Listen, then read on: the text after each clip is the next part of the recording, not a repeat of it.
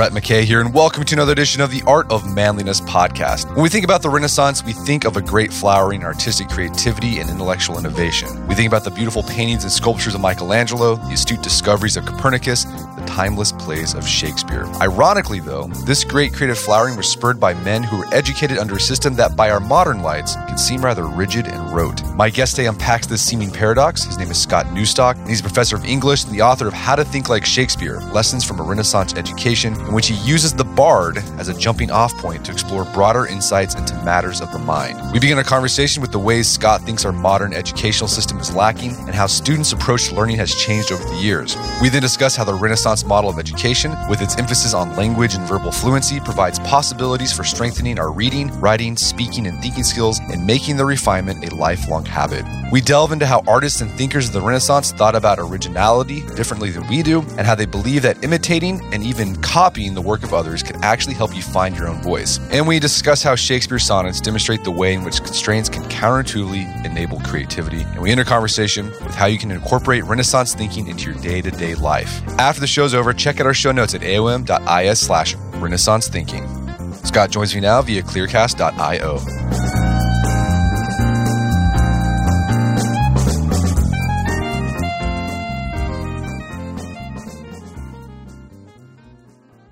All right, Scott Newstok, welcome to the show. Thanks for having me, Brett. So you got a book called How to Think Like Shakespeare: Lessons from a Renaissance Education. This is a really fun book. You take a look back at the education that William Shakespeare likely got and how that education shaped his thinking and his worldview and lessons and insights we can take from that for us modern folks. And you begin the book sort of, I don't know, bemoaning or sort of criticizing our education system we have today. You are an educator yourself. You teach. As a teacher, from where you're standing, what do you see what are we lacking in our education? Like, what do you think where our modern education system falls short? Well, you know, I should begin with a caveat that every teacher thinks that things were better in a previous generation when they were coming up through the school system. So I'm, I'm cautious about about uh, too much bemoaning, but I, I do think I, I do think I'm not alone in saying that a kind of pivot that we've had in the last couple of decades, at least in the United States educational system, and from what I hear from colleagues abroad, I think this is a global phenomenon is is a pivot to I don't know a kind of form of education that's fixated on testing and the kind of poor dynamics that emerge from a fixation on te- testing, which leads often to teaching to the test or feeling like you're just doing this for the sake of doing it so you can pass the test to get the, to the next level rather than thinking about this education as worthy unto itself and exciting and valuable and something that will in the long run contribute to your human flourishing and your independence of thought and autonomy as a human being. So those are, I know those are kind of grandiose and ambitious goals, but they are long-standing good goals. And they're, I think, goals that we would all like to subscribe to as citizens in a flourishing democracy. So I, I guess there, there are a number of things that I think have led to that transition or that pivot in the last couple of decades to fixating more on short term goals or short term ends, which unfortunately lead to kind of cutting off the long term or the more ambitious uh, visions of education that uh, again i think many of us would would agree to if, if you articulated them in that way. So you're a college professor right?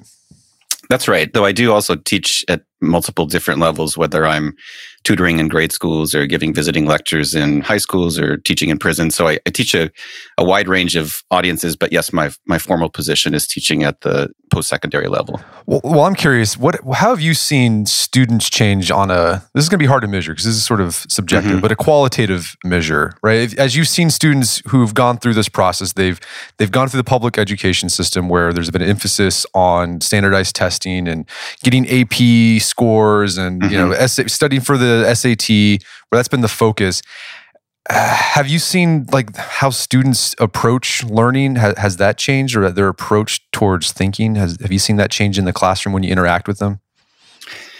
I, th- I think it has. I, I think one way I would isolate that transition would be in the ways in which I think students are kind of primed to receive feedback now and, and expect feedback in what, what strike me as kind of very fragmentary forms of evaluation.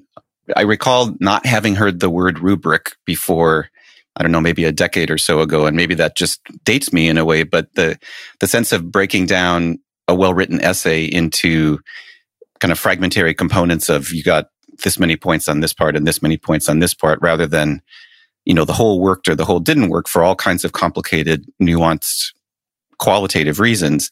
That, that to me seems like a new thing. And I think I sense some student frustration in wanting something as complicated and wonderful as as writing and articulating yourself well wanting that to be broken down into into little component bits that if you just kind of go through the checklist and you do all these things then you have an A rather than well there's there's lots of things you need to do to be a good writer. That includes reading widely and that includes imitating other writers and includes being in conversation with other people and working on good models and revising and all kinds of things that are lifelong processes that that really don't boil down to a checklist of a of a rubric or a, a series of discrete tasks. So I think that's probably the biggest transition that I've noticed in terms of the teaching of writing and and reading is that that fragmentary sense of these are the things that you should do in order to get the good grade rather than writing is an art and it's a wonderful craft and it's a it's a thing that humans have struggled with for millennia. I think that's one big transition that I've seen. You know, another thing is just generational and technological. I remember going to college 30 years ago now and really enjoying the sense of it being a space away from the world in which I had grown up, in part because we didn't have cell phones. And now that it's possible to be talking to your parents or your friends from back home up until the minute that class starts and at the minute that class ends, there's that space away or that that kind of interval of time or that interval of space doesn't exist in the same way. In some ways, college is just kind of continuous with all the rest of your life, and I, I think that's a loss for for everyone that's involved. That there was there was something rich about having a space for thinking that's that's away from your origins and gives you perspective on that and distance on that origin. So it sounds like for you, education in its ideal form, it's about basically training individuals how to think, but like think openly, not in like very binary black and white ways, but I don't know how you think fluidly, basically. Yeah, or, yes, I think fluidly is is a good word. I think you know dynamically is another good word. Word reflexively, open endedly. Those are all all terms that I I think are are accurate to what we've what we value about good thinkers and and models that we aspire towards that's not the same thing as telling you what to think. In some ways, it's it's trying to model for you different forms of thinking so that you can stretch your mind and stretch your own capacities to to become your best self and become the best thinker that you possibly could be. And it's like, I mean, this kind of might sound sort of vague, but it's sort of it's soul enriching too. Like there's something about thinking well that feels good. Like you feel like you become a better person.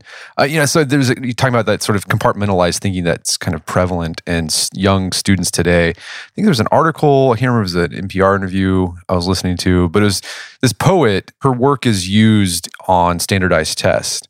Yes, in Texas. Right. Mm-hmm. Yeah. Yeah. You heard this. So like, yeah, she was getting mm-hmm. emails from teachers saying, "What is what is your poetry mean? Here's the answers that the the test ta- right. the test maker say is, and she's the, this poet is like, I would fail this test. Like, right. that's not yes. what I meant. Do you know about this? Tell us. I mean, if you know about this, oh, absolutely. No, it, you're you've pinpointed it. She she wrote an op-ed about it, expressing her frustration, feeling like the way that poem was being taught eh, has very little with the experience of composing and and making and creating and responding to that poem from her perspective. So again, it's some, it's, it's a little bit like that checklist sense of how, how could you break this down into the fragmentary, I don't know, you know, structure, diction and tone, or what's the meaning behind these words rather than what she was trying to do was to create a complex verbal experience, a complex verbal artifact that is not, you know, determined in a simple kind of standardized test true false or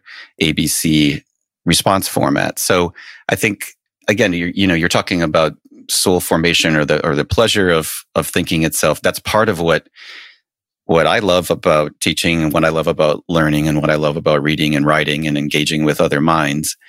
And that doesn't fit very well in that kind of assessment driven format for for some good reasons and some, for some very bad reasons All right. So, if education in its ideal form is all about learning how to think well, learning the habits of thinking well, why do you think Shakespeare in his world, the Renaissance world that he grew up in, is a good model for learning how to think? Maybe not the best, but it's a good model. Right. No, it's not the only model, but it is a it is a good one. In part, I mean, you can just look to the many wonderful writers that emerged out of that era, the many wonderful thinkers that emerged in other disciplines and really even founded fields of knowledge that we we still study today, calculus and physiology and global economic theory or international law or even the philosophy of consciousness itself. Those all emerged from what looks to us in retrospect like a incredibly rigid education. But in some, I think, fascinating and paradoxical ways, some of the rigidity of that educational training system led to an enormous flowering of creativity and human achievement. It was, it was an educational system that was incredibly invested in the verbal arts. There was an emphasis on becoming the most fluent writer you could possibly be through all kinds of strategies ac- across a long period of time. And that's, I think it's just based on the insight that as humans, we use language to articulate all kinds of complicated things. And the better you can articulate that complexity, the more capable you will be of engaging with the world as a citizen, as a political agent, as a member of a family, as a business person, whatever it is. Language is our vehicle for interacting with the world and expressing complexity. So why not devote incredible resources to refining language? Now, the language that they were working on across Europe in this era was not their indigenous languages or their native vernacular languages. That was the secondary language of Latin. That was the, the international language of European pedagogy at this time. But there's remarkable consequences from that focus on a second language as well. It's, it, if you've ever studied a second language or struggled with a second or third language, you know it actually working on that other language helps you refine your primary language that thinking in another language helps you become more fluent in your own language because you're thinking through the complexity of expressing yourself in another verbal register. So one of the weird byproducts of that language system, that educational system that was fixated on fluency in Latin was it created great writers in French and great writers in Italian and great writers in English because of that that amazing kind of bilingual flexibility that was that was mandated by the system. So, big picture, how would you describe Shakespearean thought? Like when we look at his work, particularly his plays, how do you see his thinking manifest itself? Sure. Clearly, it's immensely invested in the complexity of dialogue, and the educational system encouraged that in all kinds of remarkable ways. And but it plays out on stage with a, a consistent investment in the dynamics of speaking characters, speaking beings interacting with each other at, at a high level of verbal facility that, that gives us pleasure to read and it gives us pleasure to witness as an audience because you're watching amazingly articulate human beings interacting with each other and, and pressing each other to refine their thought. So that I think that dialogic that that's just a that's just a, a, raw commitment of drama, but it's something that's clearly manifested through Shakespeare's mind. Is that the commitment to thinking through things through multiple perspectives? I think it's also, in that sense, anti-doctrinal. It's not it's not committed to making an argument for a single point. You know, we don't have manifestos from Shakespeare or political treatises or theological treatises. We have plays and we have poems which are multifaceted and they're giving voice to an kind of an entire chorus of characters coming at a problem or coming at a quandary from multiple perspectives. I think that that seems to me Shakespearean at its heart. And then I think another characteristic of Shakespearean thinking is that commitment to finding the right words.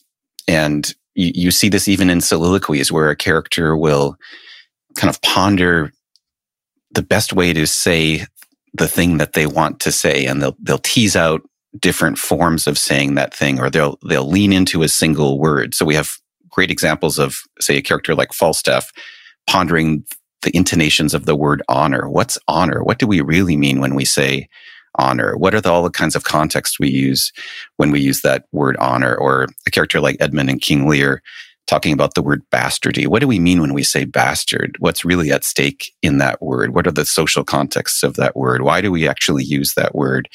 What's the what are the legal ramifications of that word? Or even you know my, some of my favorite instances of this kind of tinkering with language occur when a character says something like they say a word and then they revise the phrasing of that word. So Richard II has a meditation on death where he says we should think of a little grave and then he kind of pauses and says a little little grave or when Prospero in the Tempest talks about a vision kind of moving off into air and then he stops himself and says into thin air. So you see that the mind that's always tinkering with refining words to say it in just the right way that that seems to me Shakespearean thinking at heart in addition to the anti-doctrinal and the dialogic commitment that is at the heart of the plays.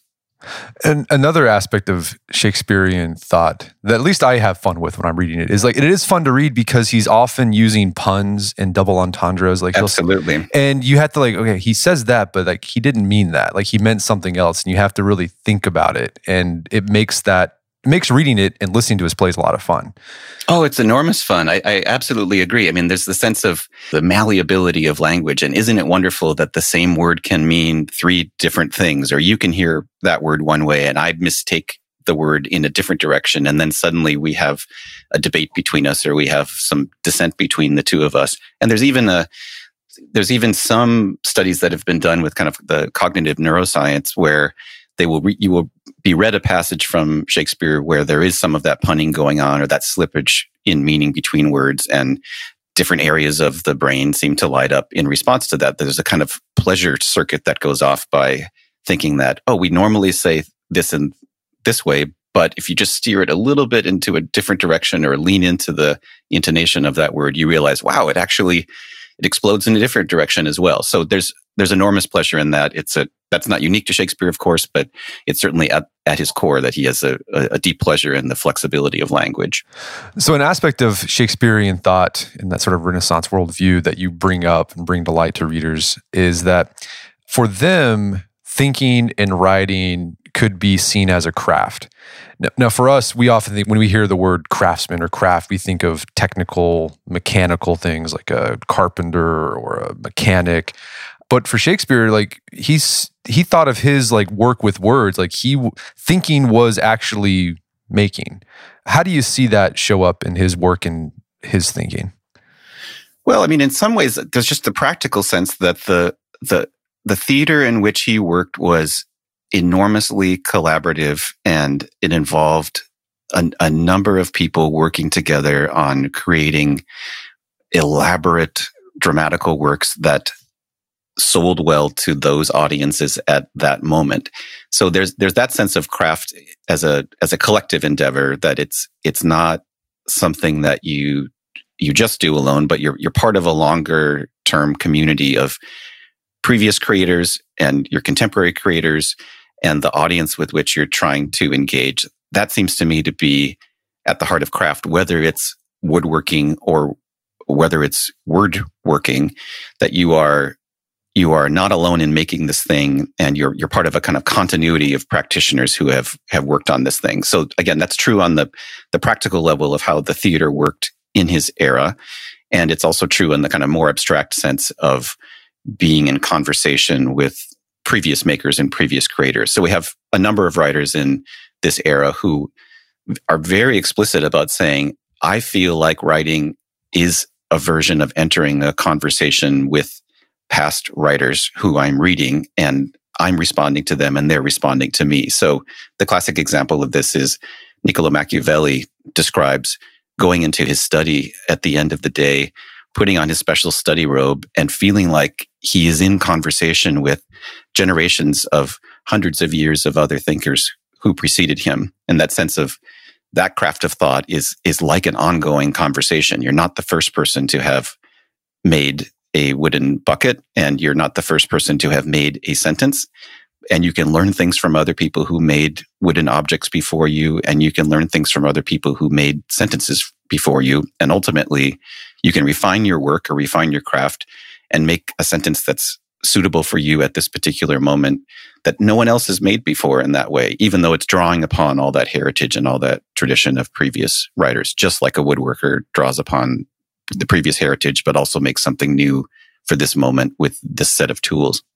No, Matthew Crawford makes that point. He's that. Yes. Yeah. In, in his book, uh, The World Beyond Your Head, that craftsmanship, to be an original, and we can talk about sort of Shakespearean originality in a bit, but creativity, innovation requires you to be embedded in a tradition. And he talks about this with the this in his book World Beyond Its Head with organ makers. There's like a, these people who make organs and re- renovate organs, and they're very deeply embedded in how people did it hundreds of years ago. But at the same time, they're able to make innovations, but those innovations mean something because they are deeply embedded in that tradition of organ making. Absolutely. And I, I love that Crawford book. And it, and you're right to pinpoint that a lot of the language I'm using about craft derives from his meditations on, on the same. And that language of embeddedness is perfect. It's the sense of, it's, I'm not the first person to have made this thing. I'm not making anything from scratch, but that doesn't mean that I, I lack creativity or I lack innovation. And I think that's one of the the, the kind of sets of binaries that I'm trying to undo with the book is to point out that being original is not the opposite of working within a tradition and conversely benefiting from a tradition or being embedded within a tradition does not stifle your creativity or your originality. It, in fact, it enables it in a really wonderful way. There's, there's a continuity there that's part of that conversation through time rather than thinking of those things as being in opposition to one another. So I think that that sense of embeddedness is a perfect word to describe what's going on when you are a writer or a thinker or a reader, that those things are not in opposition to one another, but they're mutually productive. They're mutually enriching. We're going to take a quick break for a word from our sponsors. And now back to the show. So when you're talking to your students about, you know, trying to subtly show them that they can be a craftsman with their work. How how do you do that? Like, what does that look like? How do you how can writers and thinkers take a more craftsman like approach to their writing and thinking and reading? There's one, you know, basic way that I do it, which is we do imitation in in my classes, old old school imitation, where I ask students to imitate the sound of this particular writer or imitate the form of this particular writer. That's a deeply Renaissance practice at heart. It's it's based on the premise that when you are able to emulate interesting, challenging models, it helps you stretch your own forms of creativity rather than thinking that you create something from nothing. You're actually inspired in part by engaging with another mind who struggled with this same task before you. So the great example of this from the American tradition is Benjamin Franklin, who had to leave school at an early age because his brother was making him work for him. And so Franklin felt frustrated by his own lack of eloquence, his own lack of capacity in writing. And one of the things that he did to improve his facility in writing was to take copies of The Spectator, an 18th century English periodical that had wonderful essays that were published on a, on a weekly, monthly basis, and to read an essay that he admired, put the essay aside, and then try to reconstruct the moves of that of that essay. In some ways, it's almost this is Crawford like as well. One of the things that you're doing is you're trying to get under the hood of the machine and figure out how this thing works to kind of get into the inside workings of this verbal artifact or this creation. See how it moves, see how it functions, see see what's successful, what's not successful, and then ultimately internalize those practices as you're as you're emulating them in order to become a more fluent writer and a more compelling thinker yourself. So we do that on a on a basic level in terms of imitating models, but we also do it on the the larger level of trying to think our way into, you know, what's going on here in this thing that we're reading. Why is why would a writer express this in this way? Are there other ways that they could have expressed this? And with Shakespeare, we're, we're lucky because about half of the plays we have both quarto versions of the plays, which are the paperbacks that would have been published during his lifetime, and the hardcover collected work that was published after he died. So we can often compare a single line or a single phrase or speech across two different versions and think about the dynamics of why is this one different than this one? This, this phrase is just slightly different, but it, it changes our reading of the entire speech because of that, that one variable word. So we, I, I try to kind of stage the writers that we read as writers in process or writers that are themselves struggling with articulating what they want to do and then I hope that that's a, a, a model for the students themselves as they're thinking their way into how do I articulate myself as best as I can. I want to mind this vein here about uh, of originality and in using tradition to become original because we think of Shakespeare as an original. There's like no one like him before and there's no one like him after.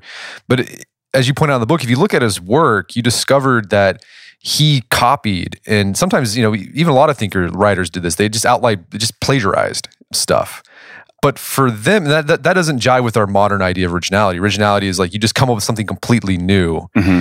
But for the uh, Renaissance thinker like Shakespeare, like original, that's not what originality was. So, so what? Walk us through like our difference of how we think of originality and how Shakespeare and his thinkers made have thought of originality, and how that they're like that Renaissance Shakespearean idea of originality can actually help you become more original. There's a lot going yeah, on there. No, it, it, it, sounds like a kind of looping paradox, but I think if you if you dig your way into it, we have we have many examples of of creative human beings across all kinds of endeavors who became as accomplished as they were not by starting from scratch, but rather by imitating or emulating figures whom they admired. So I think one of the easiest ways for us to get our head around this is to think about the physical arts. So whether that's playing a musical instrument or performing high level dance or even, even doing sport, I think we're very quick to acknowledge that in those physical endeavors, imitation at early as well as late levels of performance is, is immensely productive. So think about a kid imitating a swing of their favorite baseball player and doing that over and over again until some of those moves become internalized as part of their own repertoire of moves that they can make when they ultimately become a professional player whatever whatever the sport or whatever the bodily function it, it's partly because you're looking up to someone who does this thing really well that you are able to do that thing well eventually by imitating them and that that sense that we have of creativity as emerging from I think a kind of naive version of originality is comes about in the mid 1700s, early 1800s, where you are yearning for saying something that's never been said before. But it's a, it's a kind of an uh, odd thing because it contradicts, again, I think what most of us experience as how originality actually works. That that there's an immense debt to the past, and no one really ever escapes it. As Ralph Waldo Emerson says, even the, the originals are not original. That there's an imitation model and suggestion to the archangels if we if we know their history. So on a, on a practical level, how does this work? It's it's thinking of yourself again in embedded or in, in continuity with a, a series of previous creators within your field, but that doesn't mean that you are making up something from scratch. The the original part is the way you are reconfiguring the past for the present moment. So there's a great figure, a great image that the 16th century writer, contemporary of Shakespeare, Michel de Montaigne brings up, which is actually a very old classical image of making something is like the way a bee goes from flower to flower. It picks up the pollen and the nectar and brings it back to the hive and makes something new, which is the honey. And Montaigne, he's going back to a number of Roman and Greek authors, which is kind of a joke itself because he himself is being like the bee in terms of picking up this image of the bee. But Montaigne is emphasizing that it's the it's the making of the honey that's the new thing. That's the original thing. It's the blending of of your inspiration and your sources and your contemporary world that is the new thing. But the new thing is not the the nectar and the pollen itself. The new thing is the recombination that's in, in a way you've digested this thing or it's gone through your guts and you've made it your own that's that's the original thing. All right. So the way you do this, uh, read widely. If you're a writer, do some of the exercises you talked about earlier. You know, say you're going to write this from perspective of Shakespeare, like how Shakespeare would write this essay. I mean, you could even do, and you talk about this in the book. We've written about this on our website. Copy work, where you just like you basically just like Hunter S. Thompson did this. Like he yep, wrote yep. The Great Gatsby, he typed it out because he just wanted to know what it felt like yep. to write a great novel. And like Jack London did this with uh, Stevenson. Mm-hmm. I mean, it's a tradition of you just you just copy it and then you you start to you start internalizing those habits. But that, as you said, somewhere along the line of that alchemy, you start adding in your own little flair to it. Yeah, I mean, Stevenson recommends it as well. There, there, we have a number of examples of creators who say, you know, Judd Apatow did that early as well. He would just transcribe Saturday Night Live episodes, just trying to get the feeling of the timing of the of the skits.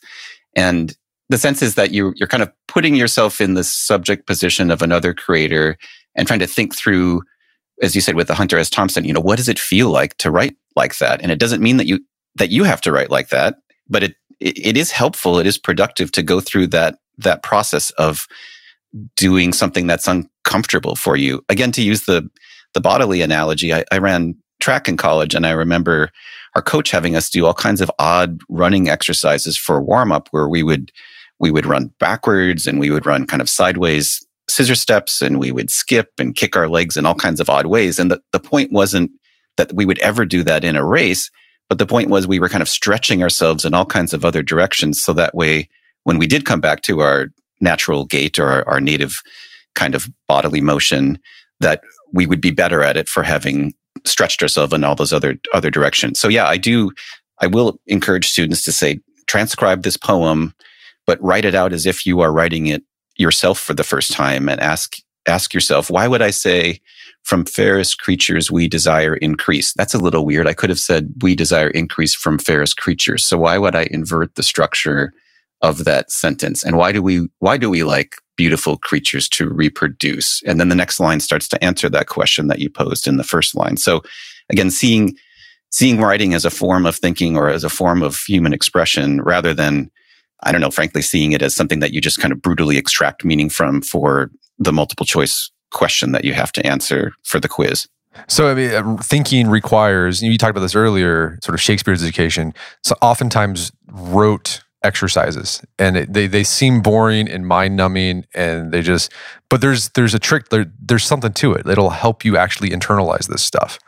Yeah, I mean, here's one of the rote things that was recommended early in the 16th century by Erasmus, and it was adopted by educators across Europe, and it's, it's still used by artists to this day What something as rote as transcribing phrases and quotations that you hear from singers and thinkers and politicians and writers whom you admire.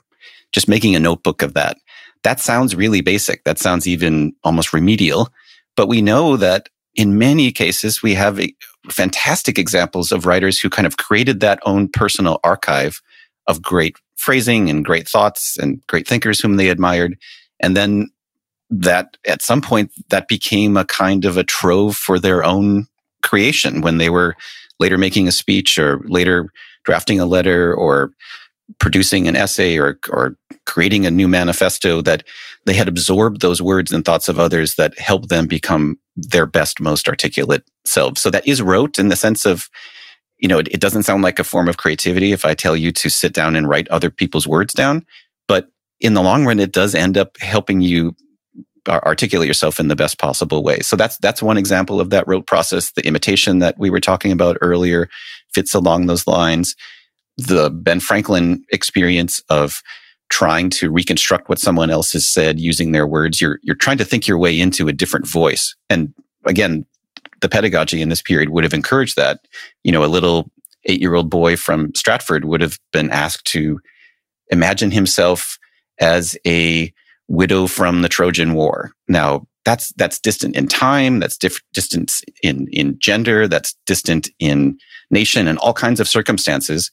But that's an that's an amazing exercise to kind of stretch yourself into a different different subject position. And we, I have students who've done this with kind of writing back to a Shakespearean character or writing in the voice of a of a new character that they've added to the play that they've they've kind of inserted themselves into the dialogue there. And it's it's fun and it's productive and it's it's a it's a great way to stretch your mind.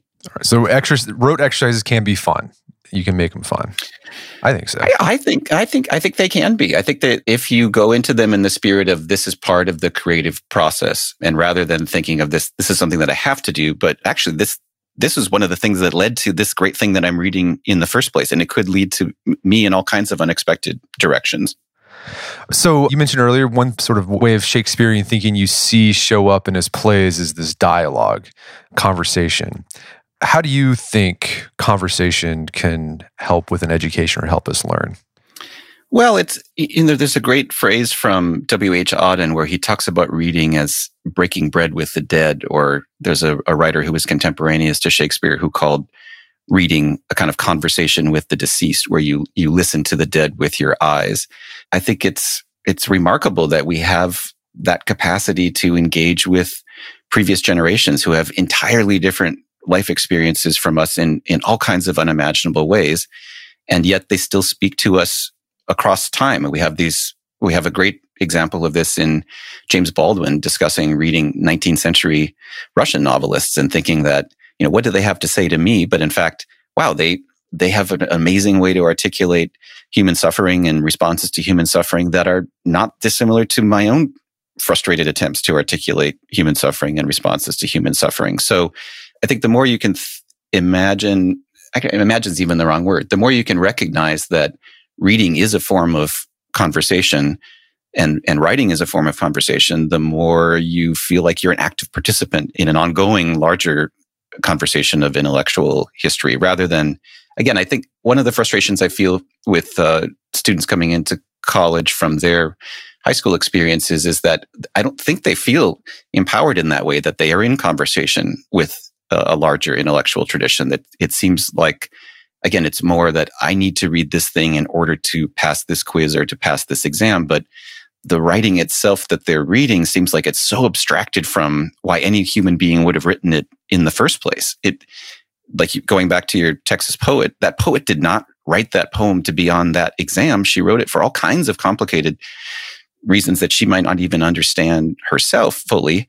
But, but the task was not to create an object that would be kind of dissected in this way. The task was to create an object that was that was legible to other human beings in different spaces and in, in different moments in time. So the pedagogy in this period really emphasized that sense of conversation by placing the students in conversation with writers from all kinds of other eras and all kinds of other traditions.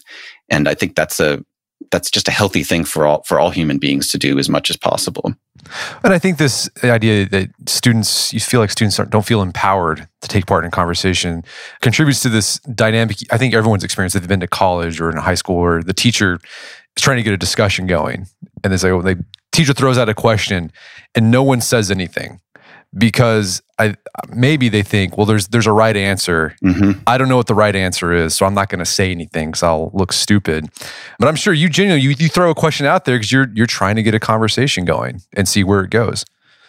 Yeah, I think those the best questions there are live questions. They're you know I don't really know why this word works this way in this particular speech, and I, I'm eager to hear what they have to say and every class, I, this is a cliche, but every class that I have, I learn something new. I see something that I had not seen before. I hear something that I had not, not heard before. And that's one of the many, many pleasures of teaching. And I, th- I think you're right. It's if, if it feels to the student that the question is thrown out there for, you know, what color am I thinking of or what number do I have in my head? That's, that's not a fun question to, to answer. And it doesn't feel empowering.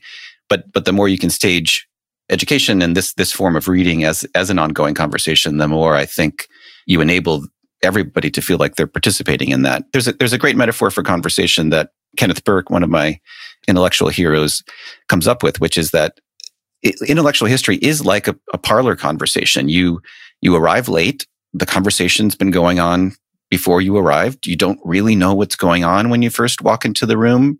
People are chatting, and, but eventually you kind of figure out what's at stake in the argument and ultimately you start to make your own claims and someone comes to your defense and someone else knocks you down and you kind of leave in a heated moment and the conversation still goes on after your departure. You're not the first person to have had that conversation and you're not the last person to have had that conversation. In some ways that's very much like the model of the socratic platonic dialogues where they almost always start in the middle of a conversation. Someone walks in and says hey what are you talking about and like, oh, well, this guy here thinks he knows what justice is. Well, what do you mean about justice? Well, I think justice means this. On the other hand, he thinks this and it gets heated and then it ends inconclusively. And that, that might be frustrating if you're used to feeling like you want to be told the answers. But if you want to engage in intellectual exchange, that really is the model of how it works. Yeah, I like when things end inc- inconclusively. Because because then you can pick it up later on. Like I, I have, I've had, I love those conversations where you have your with your friends where it just goes around in circles, and then you kind of feel like you're getting somewhere with it, but then you don't, and then you're like, well, we'll pick this up next time we convene together. Absolutely, absolutely, and a good a good class feels like that too. Yeah, I I I, I would say that's right. I, the college classes that I enjoyed were like that. You looked forward to going to to class because then you could talk about the stuff you were chewing on from the last class. Mm-hmm. So, besides writing plays, something else Shakespeare is famous for, I think gets overlooked oftentimes, is that he wrote poems. He wrote sonnets. He made the sonnet a thing. For those who aren't familiar with sonnets, what makes a sonnet a sonnet? And then, um, how do you think a sonnet can spur creativity? Sure. So, a sonnet initially means something like a little sound or a little song, but eventually the form becomes stabilized as a 14 line unit of poetry. So even that, once I say that, I have to start qualifying that because there are 15 line sonnets and there are 12 line sonnets and there are 28 line sonnets and seven line sonnets. So already in some ways, the very abstract notion of the form is, is playing with the boundaries of, of attending to the form or ignoring the form or stretching the form or rebelling against the form. But the form is a 14 line poem. And in some ways, that's about as arbitrary as you could get. I could, I could say it's a, you should write a 27 line poem or you should write a five line poem, but it settles into this 14 line unit. And then it's invented in Italy, refined in Italy and across Europe, and then translated into British writing in the 16th century. So by the time Shakespeare's writing sonnets, he is writing in a very old form. In fact, th- there had been a kind of fad for sonnets about a decade before he wrote sonnets, and they were out of date by the time that he was composing his sonnet sequence. So, in, in some ways, this invites all of these larger conversations about what is literary form, what are literary constraints, how are constraints enabling, how do you revive a tired form, a tired genre? You know, this is like the equivalent of in cinema history. Once once film noir kind of has its day in the 1940s and 50s, and then it gets exhausted. How do you revive film noir in the 70s, 80s, and up until this day? So, you know, in Shakespeare's case, what's the form that he's inherited? He's inherited this 14 line form. The poems were often about a man idealizing a, an unattainable woman, a, a female beloved object. How does he revive that form. One of the ways he revives it is by not having the sonnets, the first 126 sonnets that he writes addressed to a female. They're addressed to a younger male friend who he's encouraging to get married. That's already, he's, he's kind of taking the, the form in a new direction. That's not something that many other writers had done before him. So this, you, you feel like the, the more you read any writer and you realize who they're responding to, the more you see their innovation in inheriting a form and then making it original or making it new for their moment or renewing it for their particular moment. And then another aspect of the sonnet is that there's a constraint to it. You know, as you said, there's caveats. There's like seven line sonnets, five line sonnets, but there's also, but like ideally, you, there's a number of lines you're you're limited to, and you, people might see that. Well, that's just not going to. That constraint is going to not allow me to be creative. But as you make the case, it can actually make you more creative because you have to work within those constraints think about the way that sports have constraints that we say this game should last for 60 minutes or this game should last for nine innings. And that's artificial and it's arbitrary. And maybe it was invented in the 19th century, but we still do it today because that's the constraint. How, how well can you play within nine innings or within 60 minutes? Or if you think about those cooking shows where you're given a set of five ingredients and you're given a time limit, of course, you could make something different if you had different ingredients or if you had a different time limit. But the, the idea is that how well can you play within the constraints that we have given you? What marvelous dishes can you create given that I say, these are your five ingredients. These are your tools you can use. And this is your team. Go. So the sonnet is kind of like that. What, what can you do in 14 lines? Well, you can do anything really. And what can you do within a very tight kind of rhyme scheme? It, it really enables all kinds of ingenuity in terms of working within those forms in order to make new things that were unexpected before. In some ways, the formlessness, if I said, write a poem of any length uh, that you want about any topic that you want, in some ways, that's, that's the paralyzing thing. It's almost more helpful if I say, write a 14 line poem or if, you know, on a more practical level, if I told my students, write a paper about any topic, any length, I don't care, that, that would be stultifying. But if I say, I want you to write the best paper you can that's only 300 words long about this one word, that's constraining, but all kinds of wonderful things emerge from that constraint. And yeah, I think people have seen how constraints can help in other facets of life besides thinking, reading, writing. Like in businesses, typically businesses who have to bootstrap and figure out, mm-hmm. well, how can I get this thing going with my limited budget? They come up with some creative solutions compared to like the VC that has millions of dollars, so much money they and just they, got they got to blow it on ping pong tables and massages. Yeah, they end up burning burning through it. I mean, this is not to this is not to glorify you know impoverished conditions, but it is it is the case that all kinds of ingenuity emerges from working creatively within limited constraints and, and with limited resources. And we have, we have numerous examples of people doing amazing things with, with limited resources that are kind of, as you said, the opposite of, of burning through millions of dollars because in some ways you don't have a constraint that that would have been more productive for you. Yeah, I mean, th- going back to I think about writers who did this, like when they first started, like Stephen King talks about when he was first starting to write, it was just like he was in his cramped kitchen. Uh, his wife was in the laundry room. Yeah, even, the laundry that, room, and he was writing the stuff. And I feel like, it, and he was writing great stuff. I feel like a lot of people, like, I'm going to be a writer. I, I got to get a, a, writing cabin, and I got to have you know, my pens and paper and lots of time. And Stephen King would say, like, no, that's ridiculous. If you're going to write, just write. You got to work with what you got. Yeah, we have beautiful examples of you know Emily Dickinson writing on the back of an envelope and a and a little scraps of paper here and there, and and in some ways those small units of paper constrained her, but they also liberated her in other in other really remarkable ways. All right, so this is a, we've had like a, a wide ranging, I'd say Shakespearean conversation. We've talked about tradition, craftsmanship. We've talked about conversation. We've talked about constraints. I'm curious. I mean, this you're a college professor. The people you work with are they're young people in college, trying. You're trying to shape those minds. What about people who you know college? They're done with college. They're in a career, but they still they miss that life of the mind, and they want to kind of get a taste of that college experience again, where you're speaking, you're you're talking to friends two o'clock in the morning about some platonic dialogue or piece of literature. How can like those people have you know start thinking Shakespearean in their day to day life?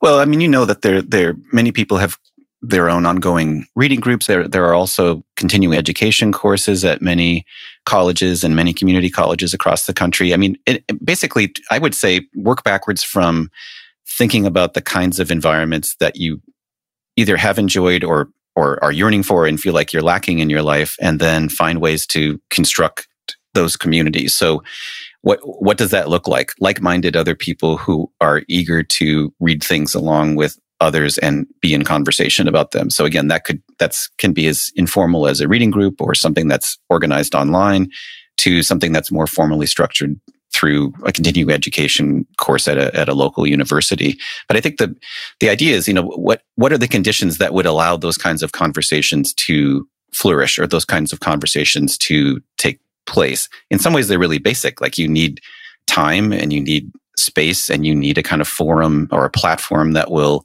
allow those conversations the time and space to unfold. Sometimes it means having someone else that has done the reading before and, and can help spur that conversation. But sometimes it's just peer to peer and it's lateral and it doesn't need a kind of larger organizing principle or, or a teacher figure to, to come in there. But one thing I do recommend really is you know, start with something that you love or a figure or a writer whom you already admire and kind of work your way back into their own intellectual formation. That could be a, a, musician, that could be a painter, that could be a poet, that could be a novelist. But think through, I, I, think that's just incredibly enriching to try to work your way into how did how did George Eliot become such a great writer? Who who were the contemporaries that she was engaging with? Who was she in conversation with? Who was she reading? We actually have her notebooks and her commonplace books. She called them her her mines for her work, like she was mining this material for for later refinement. And in a way, you know, a favorite thinker or artist or figure can become a kind of syllabus for you, it can, can become an, an inspired nodal point for you to move in other directions and think about their influences as well as the people who succeeded them who have responded to George Eliot or Emily Dickinson or James Baldwin or, or whomever you're you're picking up on. But I think that's a good way to to kind of structure a, a reading or a series of conversations is start with something that you love and then work back to their roots and then think about their kind of branches that that emerge out of them. No, that's a fun one. We we do a series on the site called The Libraries of Famous Men where we, mm-hmm. we find people. So we've done like Bruce Lee, we've done Jack London. Mm-hmm. I think it's interesting because like I, I think oftentimes when people this is I don't know what this quote that I heard from somewhere. I can't remember where it was, but it was like don't read your your mentor. Like don't read what don't read your mentor's books. Read what your mentors read. Or something mm-hmm. like that. And it's the same idea. Like you can really figure out the people you admire by reading what they read and formed their mind. I love it. And it's just a it's an incredibly enriching experience. It doesn't take away from from those mentors or those people whom you admire, it, it makes them all the more fascinating and, and it makes their achievement all the more intriguing because they weren't making up something from nothing. They were synthesizing an amazing uh, series of books and figures and inspirations that preceded them and they and they made them fit for their moment. They they translated them or they they turned them into the honey that they needed to have for their particular moment in time their task at that in their lives. Well scott this has been a great conversation. Is there some place people can go to learn more about the book and your work Sure. I, I teach at Rhodes College in Memphis, so I'm on the Rhodes College website there. I also am the director of the Pearce Shakespeare Endowment at Rhodes, and we do a lot of free public programming, some of which is has been online or, or been broadcast online. So that's available to everyone. And then I also have a website, scottnewstok.com, that describes my books. Fantastic. Well, Scott Newstok, thanks for your time. It's been a pleasure. Thank you, Brett. This is a real pleasure. My guest today was Scott Newstok. He's the author of the book, How to Think Like Shakespeare. It's available on Amazon.com. You can find out more information about his work at his website, scottnewstok.com. Also, check out our show notes at aom.is slash renaissance thinking, where you find links to resources where we delve deeper into this topic.